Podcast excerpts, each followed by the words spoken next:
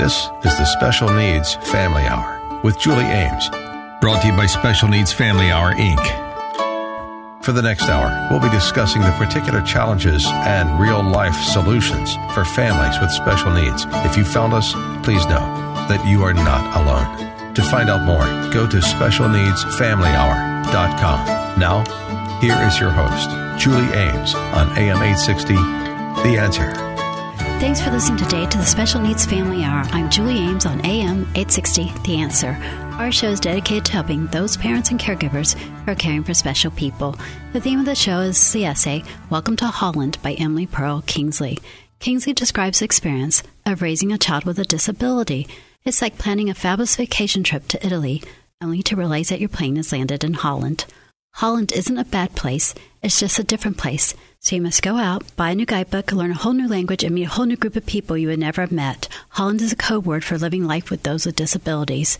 My hope and prayer is that the challenges we all face in Holland will make us better people. It has been an interesting time for us in Holland. Our oldest two daughters, Maria and Christina, are on the autism spectrum and have intellectual disabilities. Our youngest daughter, Anna, is a typical teenager. Maria has graduated from her transition program. This is a time when, figuratively, if not literally, the school bus stops coming to the house. This is what many parents with a child with special needs calls falling off the cliff. This means that your child no longer has anywhere to go and is now at home full time. It has been quite a transition for us, but we have decided to be proactive and positive. We are helping Maria to continue to grow intellectually and socially with her various activities. Maria is actually enjoying reading more being out of school than when she was in school.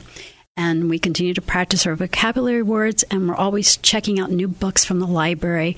And of course, her favorite is the Magic Treehouse books, and she has to read all of Annie's parts, the main character, when we read the books together. I now call Maria my assistant when we are running errands, and Maria is also working with vocational rehab.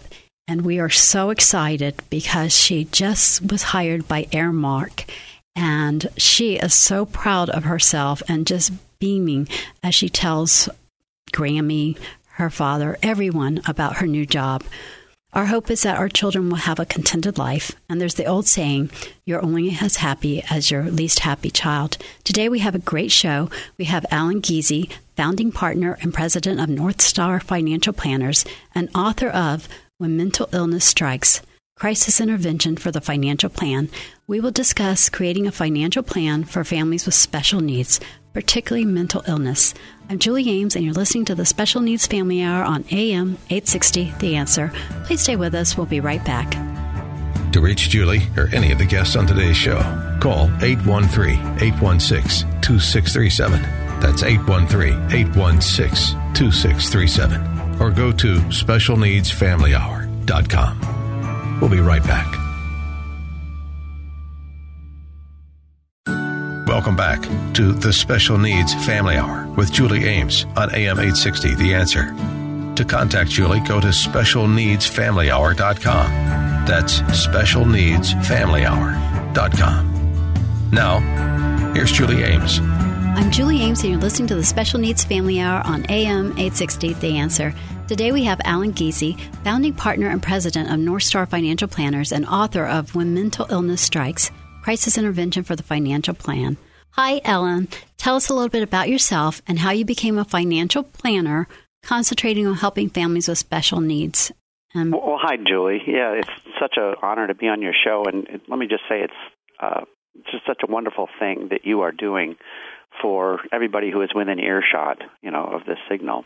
Well, I really enjoyed reading your book.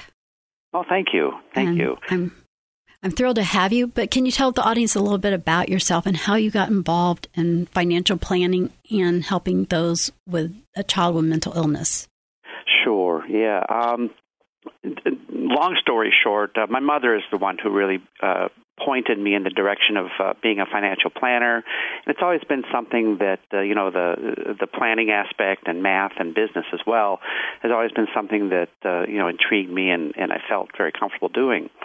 And so you know I came up through the financial planning ranks uh, more on the insurance side of the world, and uh, I was I was selling insurance policies, disability policies, life insurance, and doing financial planning that I was taught how to do there.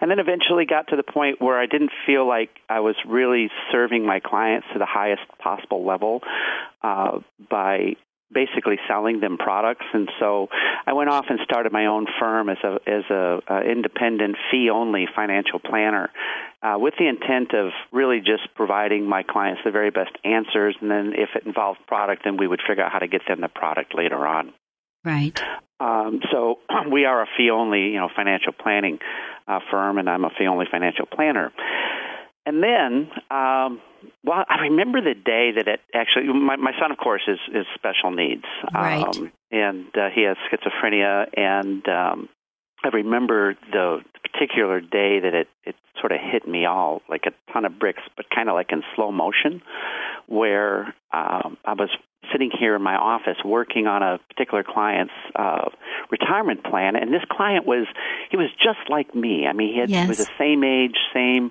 economic profile, um, two kids, just like I had two kids, and so I'm really paying attention to you know to his numbers, thinking like, well, these are my numbers. You know, I got to really you know focus on this, and then it hit me. It's like, well, wait a minute. There's one thing that's really different here, and that's that he doesn't have a son back at home that that has schizophrenia, and that's that's a pretty big difference because because that means that well, where his retirement plan was for two people, my retirement plan wasn't for two people. It's for it's for three people. Yes. And, you know, one of them special needs, and and you know, it's a whole generation younger, so we've got the whole time element, and you know, has a life expectancy that, well, we certainly hope it's full, and then we start. I start realizing, well, and it's a very, it's a moving target. You know, is it going to get better? Is it going to get worse? Uh, so, how do you plan for that? and it started becoming you know I started to sweat a little bit you know right. and and then I started to think of other aspects started to, this is where the slow motion aspect is sort of cascaded down on me where I started thinking about well what about like his SSI benefits like how do I make sure that that never gets cut off right. and how do we pass our stuff on to him eventually so that he can use it to the highest level that he can. How do I make sure that he keeps his Medicaid so that the Medicaid funded treatment program that he's in, you know, he, he never loses that. Right. And then it's then the sort of the final question, the the big one hit me, and that was who's going to take care of him, you yes. know, when I'm gone. When when we're gone, who who is going to take care of him, and how's that going to work? And yes. that's when we sort of realized that, okay, this this is this is something we have to focus on uh, in our lives, and as well as in, in our financial planning life here, in, in you know, as, as, financial planners, because people were coming up to me. We're, we're very involved in uh, local NAMI and uh, explain to our audience what NAMI is. Oh, yeah, of course. Yeah, NAMI is the National Alliance on Mental Illness and uh, it's sort of a grassroots uh, effort to educate the public on um, what mental illness is all about, and right. you know how to um, you know what's going on you know with somebody who's in crisis and and um, it's tremendous level of education that's available through NAMI and support groups and, and peer groups and things like that. Yes. So uh, we're we're fairly well known in in the in the circles, and so people you know put that together with the fact that I have a financial planning firm, and so they were asking me questions about you know their kids and how they can solve these same uh, huge questions that I was coming up with on, on my own case. And so we became very focused on special needs planning just for that reason because of our own Right, right. Well, it's amazing because all my friends, I mean, we all talk about what happens when we're gone because, you know, what does happen to the kids.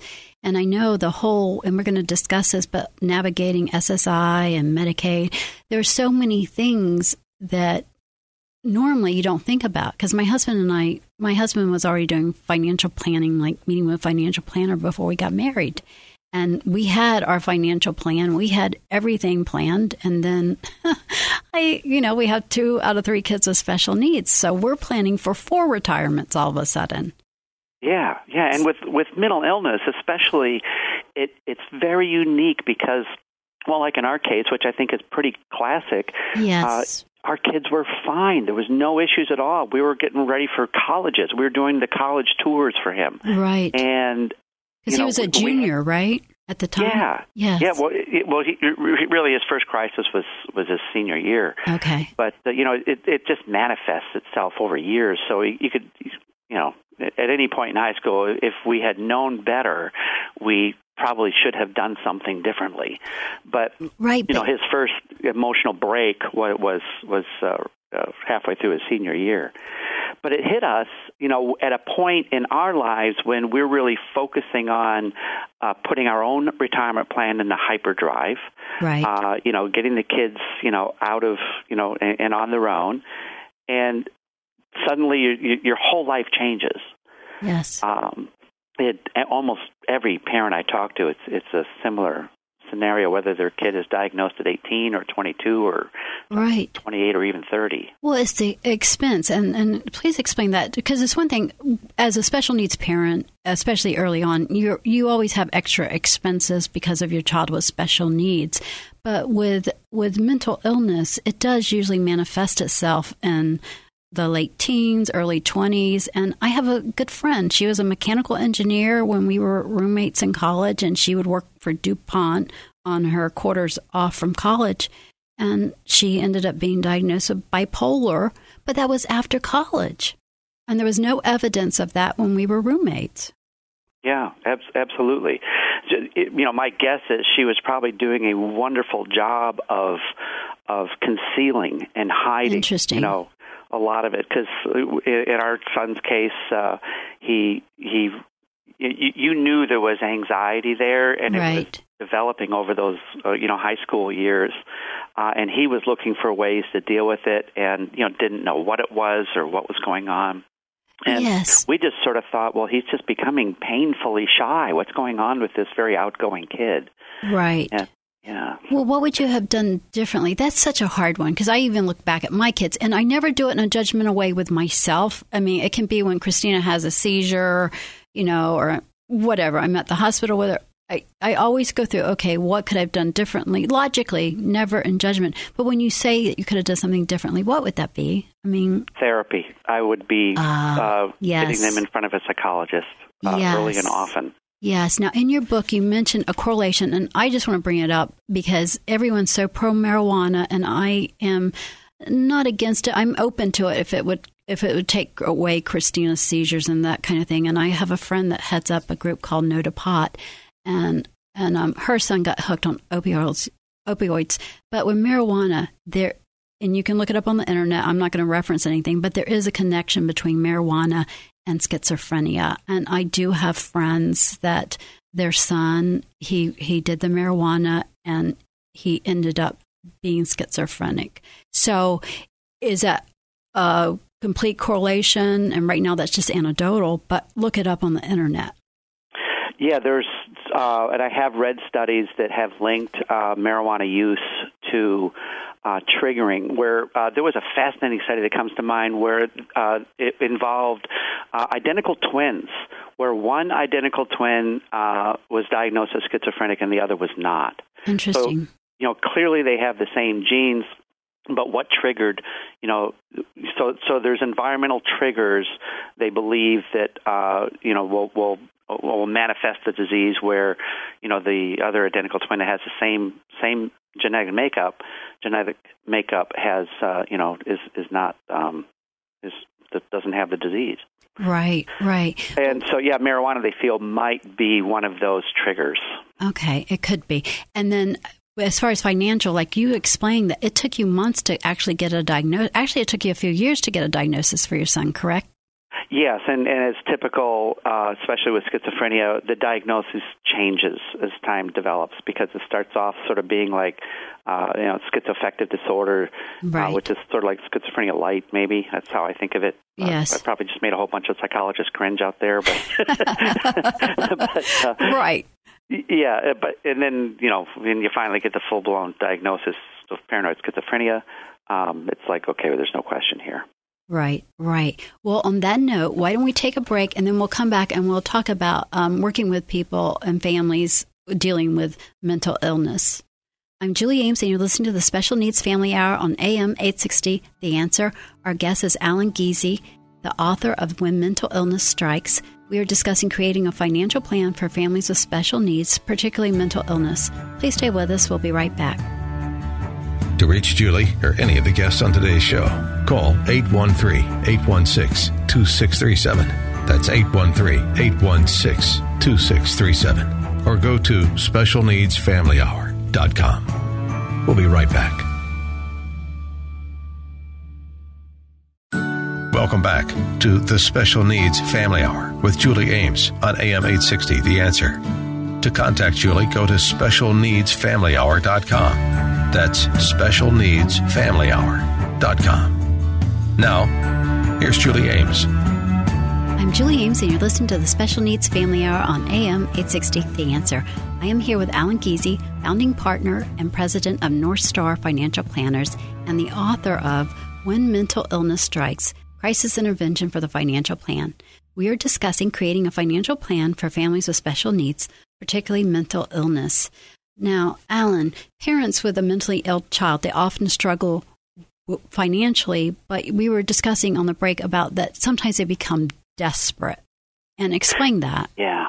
Yeah, I just see this over and over again because you know the, the the child's had a psychotic break for example and right. they, have been in crisis and it's a horrifying event and you never want to see them go through that again and so you start searching for a fix. And that's what we do. We we we, we look to fix ills right? Yes. And and so they become desperate. And, and like in our own case for example we heard about a uh, um, a therapist up in Vancouver who um, worked with adolescents uh, with uh, you know, that were in the mental illness uh, having mental illness issues, and uh, we, we basically dropped everything, flew to Vancouver, um, did whatever it took to get in front of this doctor, spent the day with her, and at the end of the, at the long story short, it, it didn't help. Not, nothing mm. helped. right. but we spent thousands and thousands of dollars, right. you know, seeking this kind of treatment. And I hear stories like this all the time. Yes. Of, uh, and then there's, of course, there's, you know, um, you put if we could put our son into a place where, you know, he could have, you know, 24/7 care, you know, and therapy and all, and, and these places cost twenty, thirty thousand dollars a right.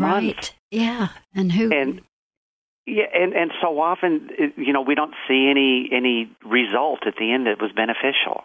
Right. Uh, right. Yeah, so we get a little desperate. Well, explain to why you like why doesn't traditional financial planning apply when there's severe mental illness involved? Well, the problem I, I equate it to a lot to um, to crisis intervention team training that police officers get. Right. So, uh, you know, a lot of people aren't familiar with CIT trained officers who are trained to uh, understand what is happening to a person who's in crisis. Right. Uh, and and you, you treat them differently. You don't reach out and grab them. You don't touch them. You don't. You you you let them work through their anxiety. Uh, and tradi- where traditional policing typically escalates conflict, um, we know that that doesn't work for somebody who's in crisis. Right. When you have a family who is, uh, you know, dealing with uh, a serious mental illness and having to deal with these other aspects of financial planning, like guarding their SSI benefits and Medicaid benefits, right, uh, and making sure that you know they don't have too much you know cash on hand in the child's name, that kind of stuff. Right. Traditional financial planning, which is transactionally based, because most financial planners are are are um, compensated based on selling something. Right. And in this world, more often than not, it doesn't mean the sale of some sort of a product or investment. It means financial counseling. It means understanding, you know, how the rules work and maybe shifting money into into you know different types of accounts, but not selling new kinds of product. And so we see so often where a traditional financial planner is eager to sell a life insurance policy right. or an annuity that it's just not helping the situation. In some cases, making it worse. Right. Well, what enjoy uh, about your book, one thing I will say is I, I like the fact that as you were trained by a sales company to sell things and you kept reading academic papers and you mentioned they were some were Nobel Prize winners who really weren't trying to make money, they were just going through sound theory, you realize that you are better off not selling products and selling Yeah. financial planning. So I that's I wanted to make sure the audience understood that perspective. In other words, there's lots of people out there selling them, and I mean we've gotten rid of financial planners because of that at different times. And it's true, fee only financial planning it sounds more expensive, but it's based on a percent of what you're doing. But let's continue on. Um, there's a there's really a stigma around mental illness, and I guess you have found that you see that hurting a family's finances because of the stigma. Explain that. Yeah, and so I, did a study where I just talked to as many people as I could. I talked to providers, I talked to parents, I talked to uh, like the uh, leaders of mental health organizations to find out, you know, what were the biggest problems and concerns that people were having. And I and one of the things I discovered on that study was that the stigma that surrounds uh, serious mental illness uh, affects especially the more affluent people, uh, uh, which I found somewhat surprising, uh, Yes. from actually seeking advice. Uh, they didn't want to disclose to uh, their financial planner that uh, you know they have a son or daughter with a serious mental illness, and they and they in in you know, in, in further probing, we found that it wasn't necessarily they didn't really just want to disclose it. It's just that they didn't feel that the financial planner had the ability to understand what that meant, Right. Right. you know, and how what the ramifications of that were, because they couldn't, they just couldn't relate to it. Yes. Well, it's interesting because even for wealthy individuals, you explain that it's important to have government benefits um, for their child. So, can you explain that part? Yeah, I'll, I'll, you know, again, I'll use my own case as a case in point where uh, my son is in a wonderful uh, Medicaid-funded treatment program now, where he has a therapist that comes to the house uh, at least once a week, sometimes a couple times a week, and, and sits and talks with him. And and uh, he, he, you know, his psychiatrist is linked to this program, so that's where he gets his meds and uh, you know they have uh, a a number of different programs that he can participate in, but it's all run through Medicaid. So if he Right. didn't qualify for SSI, which would then in Florida that qualifies you for Medicaid, Right. um, this program would be out of bounds for him. So it wouldn't matter how much money we had, he would not be in this program, which to us is is a real difference maker. Right. It's- It sounds like it's a lifesaver, kind of. Yeah, yeah. Yes. He's been yeah. Well, what's important for people to know, and you, you make this distinction in your book, is that SSI and SSDI in Florida automatically allow a person to be on Medicaid. And other states, if someone's listening to the podcast, um, you need to do your research because you might have to do extra paperwork to make sure that your child has Medicaid. Yeah, it's a, or Medicare, but Right. uh, yeah, there's a. If memory serves me right, last time I looked this number up, it was about 12 or 13 states that you have to be careful about that you may have to file a separate application in. Okay, now what, what type of factors could eliminate a government benefits, like your son's current? Well, primarily it's an asset-based test. So if, if uh, my son were to have more than two thousand dollars in his account, uh, in his checking account, uh, which is the only account he has, um, that's that's sort of the big no-no. You know, if you go above that number, then SSI gets cut off and, and he loses his benefits. right, Uh, so that's that's pretty important. right. And, Um, and and he, you know, he's allowed to have a car, and you are allowed to have a home uh, if you know, and still receive SSI because they figure you at least should have a roof over your head, right? Right, right. Well, and what do you mean? Like you talk about having a sys- uh, systematic plan. Can you explain that to our listeners? Yeah, um, and, and this sort of goes back to the traditional financial planners or, or traditional financial advisors, really, who are really focused on selling investment product. Right. That they they kind of miss the fact that there's a whole additional world of financial planning that needs to be addressed, and we break it into four different parts. We we focus on wealth enhancement ideas on first, and that's how to uh, have a family get more out of what they've already got. How do you increase cash flows or decrease debt costs or mitigate taxes on a you know better level? Right. Uh, we then, yeah, and then we we talk about wealth transfer concepts. So, and that's obviously a huge concern with with families that uh, you know have been struck by a serious mental illness. Is how do we efficiently pass assets so that you know our son or daughter who has a serious mental illness, as well as maybe our other sons or daughters that don't, uh, are able to use those assets, you know, to their highest level uh, for them. Yes, what's Yeah, equitable?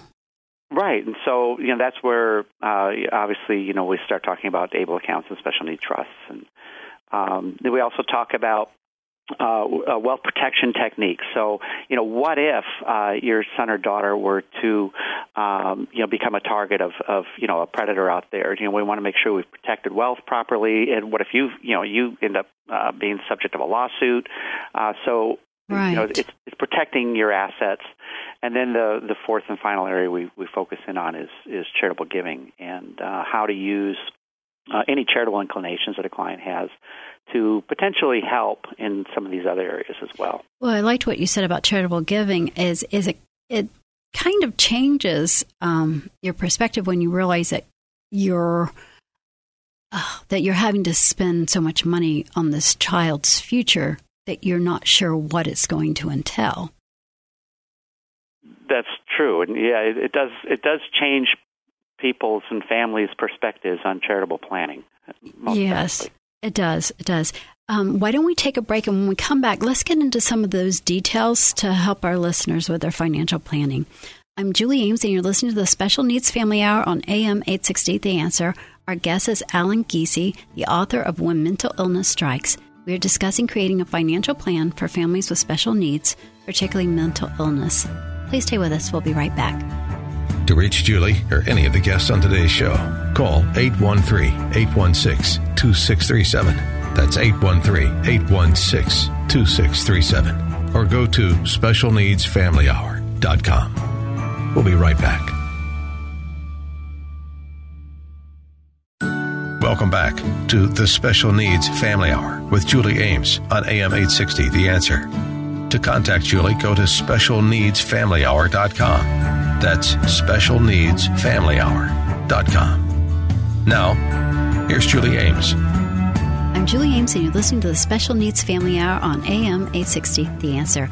I am here with Allen Giese, founding partner and president of North Star Financial Planners, and the author of When Mental Illness Strikes Crisis Intervention for the Financial Plan.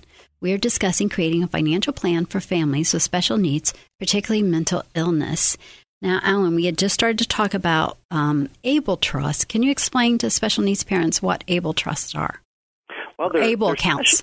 Able accounts, yes. They're special accounts that were they were legislated in fairly recently, so not a whole lot of people are familiar with them still, but uh, they're becoming very popular very quickly.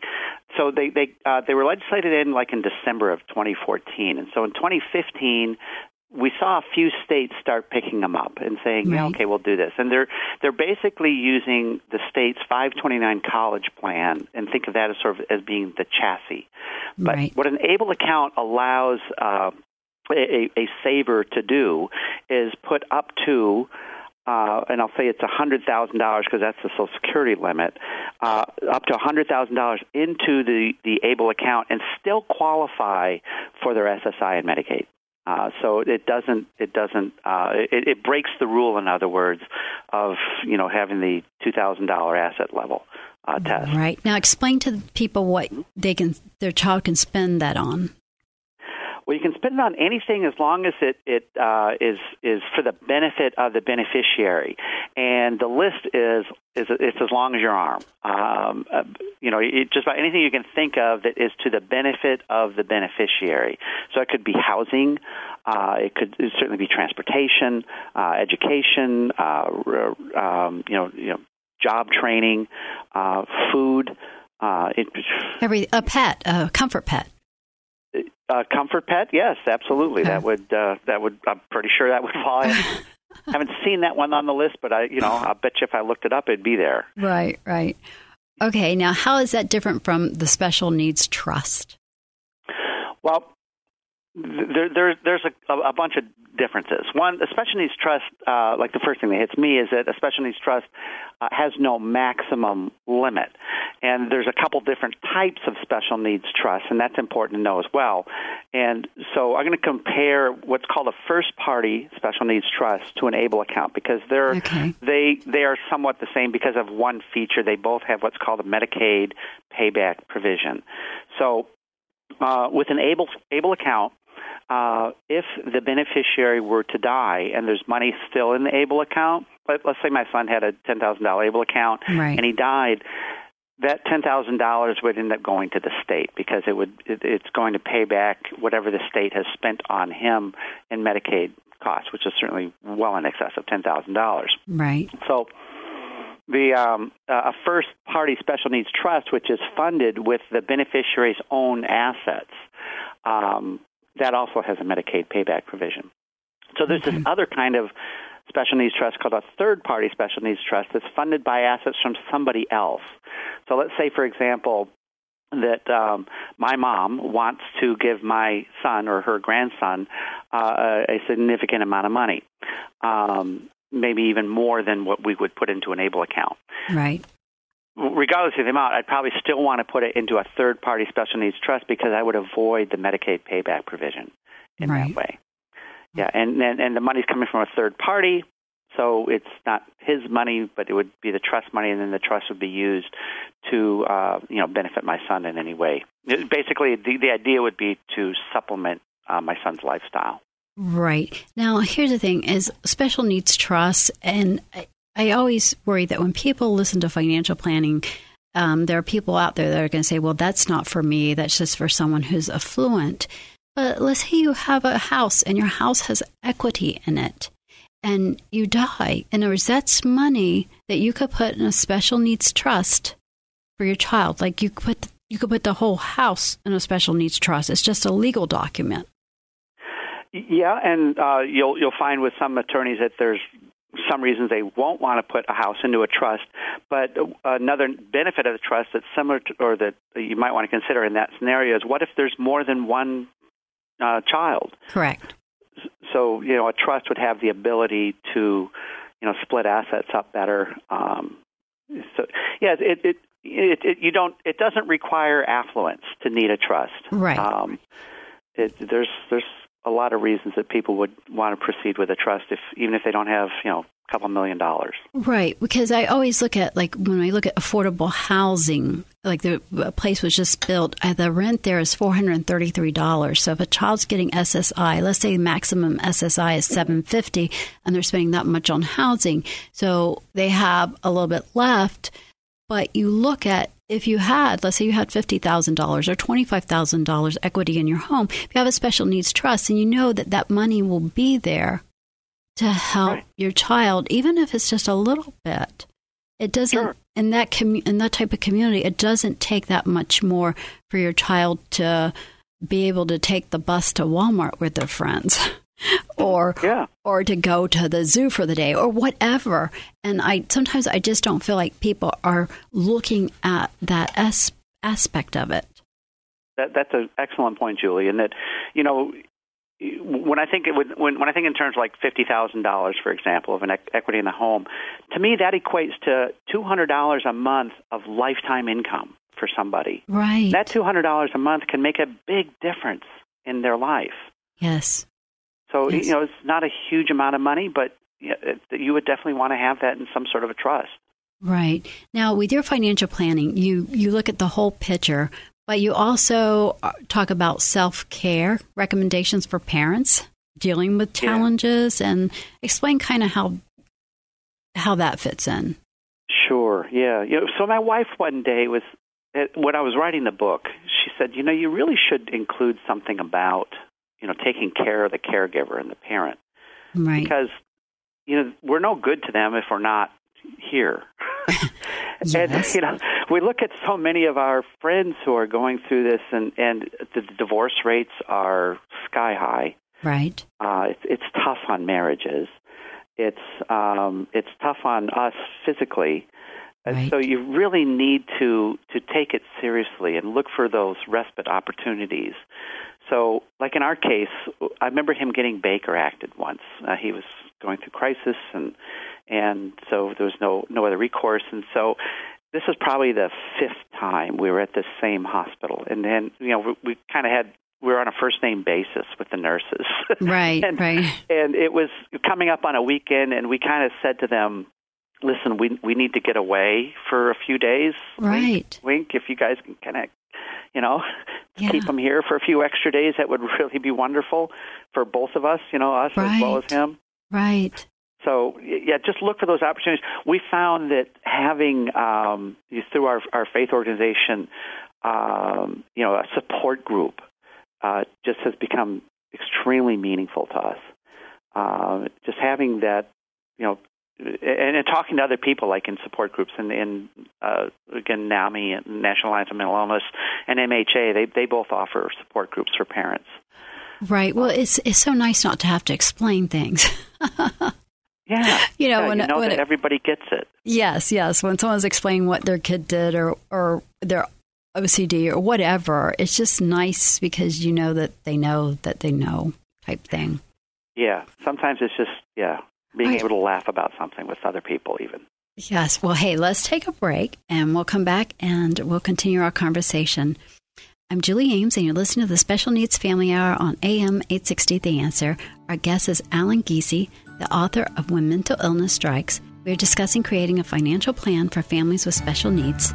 Please stay with us. We'll be right back. To reach Julie or any of the guests on today's show, call 813 816 2637. That's 813 816 2637. Or go to specialneedsfamilyhour.com. We'll be right back. Welcome back to the Special Needs Family Hour with Julie Ames on AM 860 The Answer. To contact Julie, go to specialneedsfamilyhour.com. That's specialneedsfamilyhour.com. Now, here's Julie Ames. I'm Julie Ames, and you're listening to the Special Needs Family Hour on AM 860 The Answer. I am here with Allen Giese, founding partner and president of Northstar Financial Planners, and the author of When Mental Illness Strikes Crisis Intervention for the Financial Plan. We are discussing creating a financial plan for families with special needs, particularly mental illness. Now, Allen, what should parents look for in a financial planner? Um, you know, I think whatever it is that they're they're dealing with in their life, I think they need a finan- they need a financial planner that has empathy. They need a financial planner that has a deep level understanding of what it is that they're going through.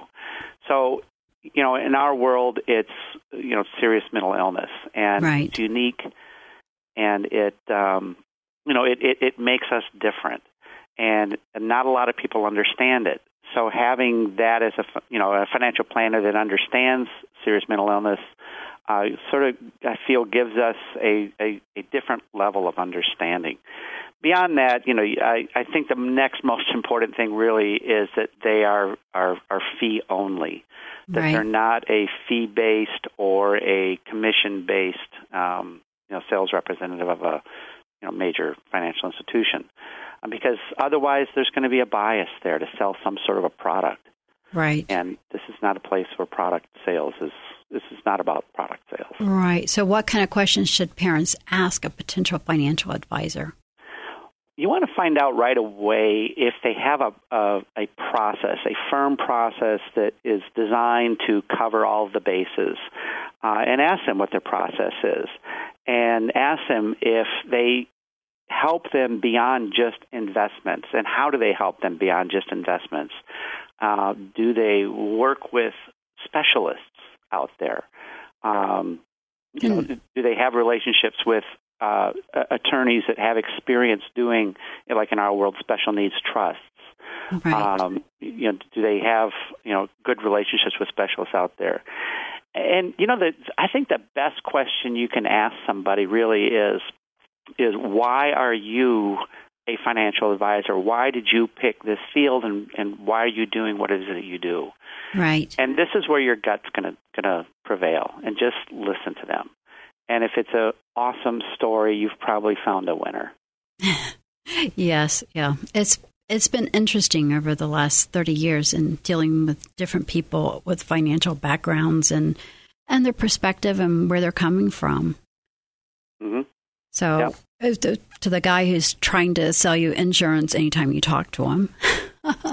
Well, I'll be honest with you. I was that guy when I started my career 28 years ago. yes, I read that. we're all that guy, you know. Right. At, at, at you know when we're, I didn't know any better, but then as I learned and start to understand, and then life has its own experiences on you, then you realize this it becomes a calling at some point. Yeah, well, if he only financial planning was really something new in the marketplace over the last 30, 40 years. That's true. And I think it's made a big difference in how all financial planners are dealing with people. Um, what words of hope do you have for parents who are struggling with these issues? You know, the biggest struggle I think really is around the stigma issue, and I would just say don't put your head in the sand. Uh, be out and and and and have the confidence to know that there are people out there that can help you, but you have to expose yourself a little bit.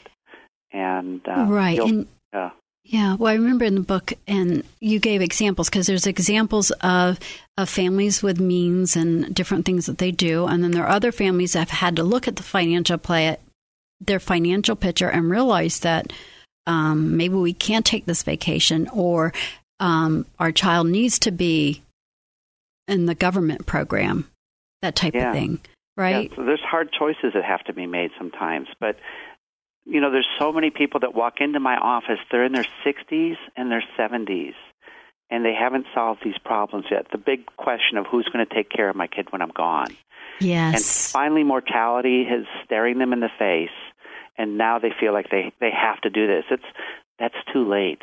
Right, and and two, if regardless of what decision you make, whatever decision is best for your family, it's better to know that now, and and go ahead with life. hmm Time is our ally. So, if, you know, the more time we have to work on a problem, the better our solution's probably going to be. Things are, you know, we don't have a whole lot of time, then, you know, it's we It's don't have a whole lot of choices. Yes, well, I've Yeah. had I've I've talked to oh I don't know two or three people that have called the show and my my numbers given out, and I've I've talked to them, and it's that situation where you're in your seventies. And there is no one left in your family to help you, and you don't know how you're going to afford it and what you're going to do. So I, I do get those calls sometimes, Yeah. and you know I point them in the right direction. And it's just amazing what people don't know, and they're doing the best they can. So it's never a judgment. That's true, and and things are getting better too. Uh, just on the awareness level, I think is helping so much. Where you know people are understanding. I'm noticing just over the past half dozen years or so that the level of awareness is growing considerably. People are understanding what's going on with serious mental illness. Well, hey, Allen, please tell our listeners how they can contact you. Sure. Um, probably the easiest way is through our website, which is uh, www.northstarplanners.com. There's an S on the end of that, so it's www.northstarplanners.com. And uh, they can always call us on the telephone. It's nine five four six nine three zero zero three zero.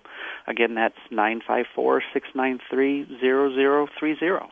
Yes, and how can they get your book? Oh, my book is available on Amazon. It's very easy to find. Just type in the search on Amazon for When Mental Illness Strikes, and it will pop right up.